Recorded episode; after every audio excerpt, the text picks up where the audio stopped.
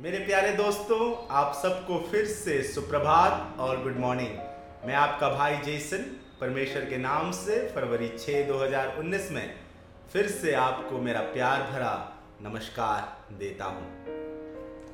आज अगर हम अपने आँखों को उठा के अपने आजू बाजू देखते हैं तो हम समझ सकते हैं कि हम जिस धरती में रहते हैं, वो परमेश्वर की कितनी बहुमूल्य सृष्टि है। हम जब श्वास लेते हैं तो हमारा यह श्वास भी परमेश्वर की ओर से एक दान है, जो हमें मुफ़्त में मिला है। बाइबल कहती है, जब परमेश्वर ने सब चीज़ की सृष्टि की, उससे पहले पृथ्वी, बेडौल और वीरानी थी। परमेश्वर की आत्मा पानी के ऊपर मंडराती थी, चारों ओर अंधकार था। लेकिन उस अंधकार के बीच में परमेश्वर ने सब चीज़ों की सृष्टि की। ये परमेश्वर की वो प्यार और इच्छा थी कि आज हम इस धरती में वास करते हैं और हमारे लिए यहाँ पर सब कुछ प्रदान किया गया है। लेकिन आज हम जब इस दुनिया में देखते हैं तो कई बार हमें ये निराशा होती है कि जिस दुनिया की सृष्टि परमेश्वर ने की थी, क्या ये वही दुनिया है? क्योंकि हम देख सकते हैं कि परमेश्वर ने जिस खूबसूरती से इस दुनिया को बनाया था आज वो दुनिया उतनी खूबसूरत नहीं है। और इसका कारण परमेश्वर नहीं, बल्कि हम खुद इंसान हैं, जिसने कई जगह पे इस धरती की ठीक से देख रेख नहीं की है। आज मैं आपको एक छोटी सी कहानी बताना चाहूँगा। और उस कहानी से हम ये शुभ संदेश लेंगे कि हाँ ये दुनिया उतनी खूबसूरत तो नहीं, लेकिन हमारी आँखें उस वीरानी जगह को नहीं देखती, हमारी आँखें उन सुनसान जगहों को नहीं देखती, बल्कि उस जगह को देखती है और खोजती है कि जहाँ पर हमें आशा और खुशी मिलेगी और जहाँ पे हमें जीवन मिलेगा। ये कहानी एक इंसान और उसके एक छोटे बेटे की है। वो दोनों रेगिस्तान में से होके आगे बढ़ रहे थे। तभी उन दोनों की नज़र एक हिरण में पड़ी, जो रेगिस्तान के एक छोर में खड़ा था और बहुत ही तीव्रता से अपनी आँखों से कुछ देख रहा था। तभी वो पिता ने अपने बेटे से पूछा, बेटा, तुम्हें क्या लगता है, ये हिरण किसे देख रहा है? तब बेटे ने कहा कि शायद वो रेत के उन बड़े बड़े पहाड़ों को देख रही है। और वो सोच रही है कि कितने बड़े हैं। पिता ने कहा, नहीं, बेटा, तुम गलत हो। फिर बालक ने कहा तो शायद वो इन रेत के छोटे छोटे दानों को देख रही होगी और वो सोच रही होगी ये कितने ज़्यादा हैं।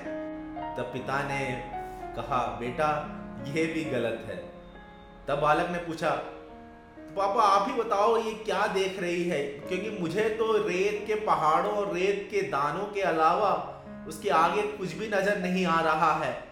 यदि वो हिरण ये नहीं देख रही तो फिर वो क्या देख रही है?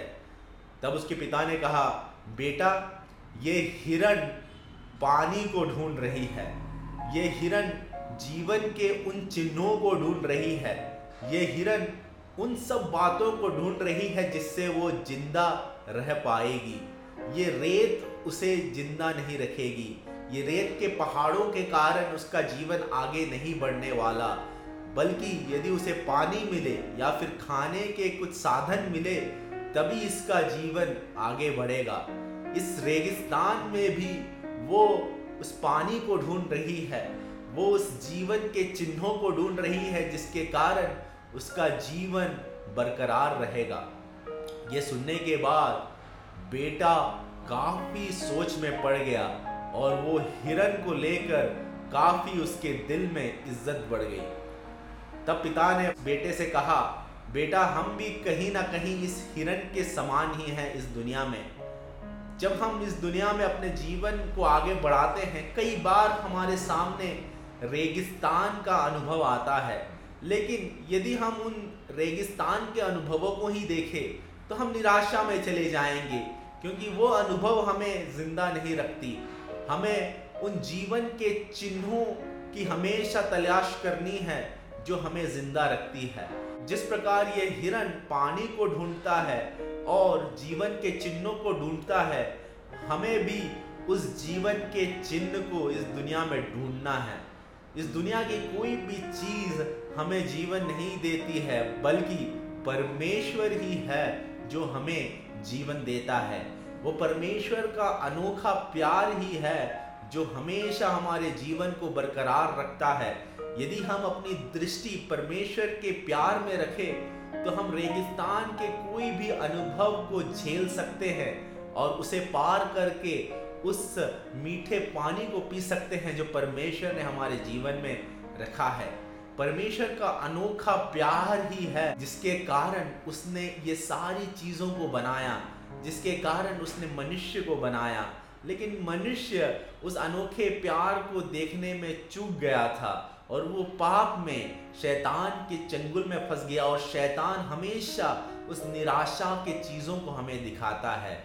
लेकिन यीशु मसीह 2000 साल पहले प्यार बनकर वो इस धरती में उतरा। वो परमेश्वर का अनोखा प्यार ही था। उसने अपने बेटे को इस धरती में भेजा ताकि जो कोई भी उसके बेटे पे विश्वास करे, वो फिर से वो अनंत जीवन पाए, जिसे हम खो चुके थे।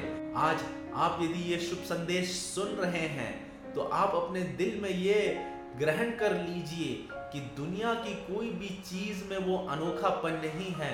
जितना परमेश्वर के प्यार में है। क्योंकि परमेश्वर का प्यार हमारी ओर तब आया जब हम उसके लायक नहीं थे। परमेश्वर ने हमें तब बचाया जब हम उसके लायक नहीं थे। परमेश्वर ने हमें खोज कर निकाला है।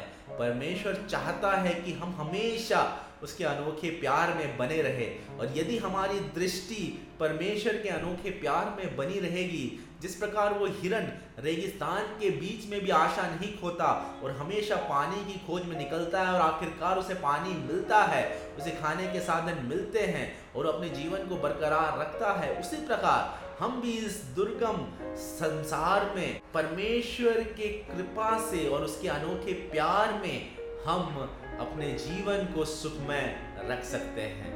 और मैं ये उम्मीद करता हूँ कि हम सब फरवरी 6 2019 को यह निर्णय ले कि हम परमेश्वर के अनोखे प्यार को हमेशा खोजेंगे, ना कि इस दुनिया के दुर्गम चीज़ों में हम उस प्यार को खोजें और उस पर आसरा रखें।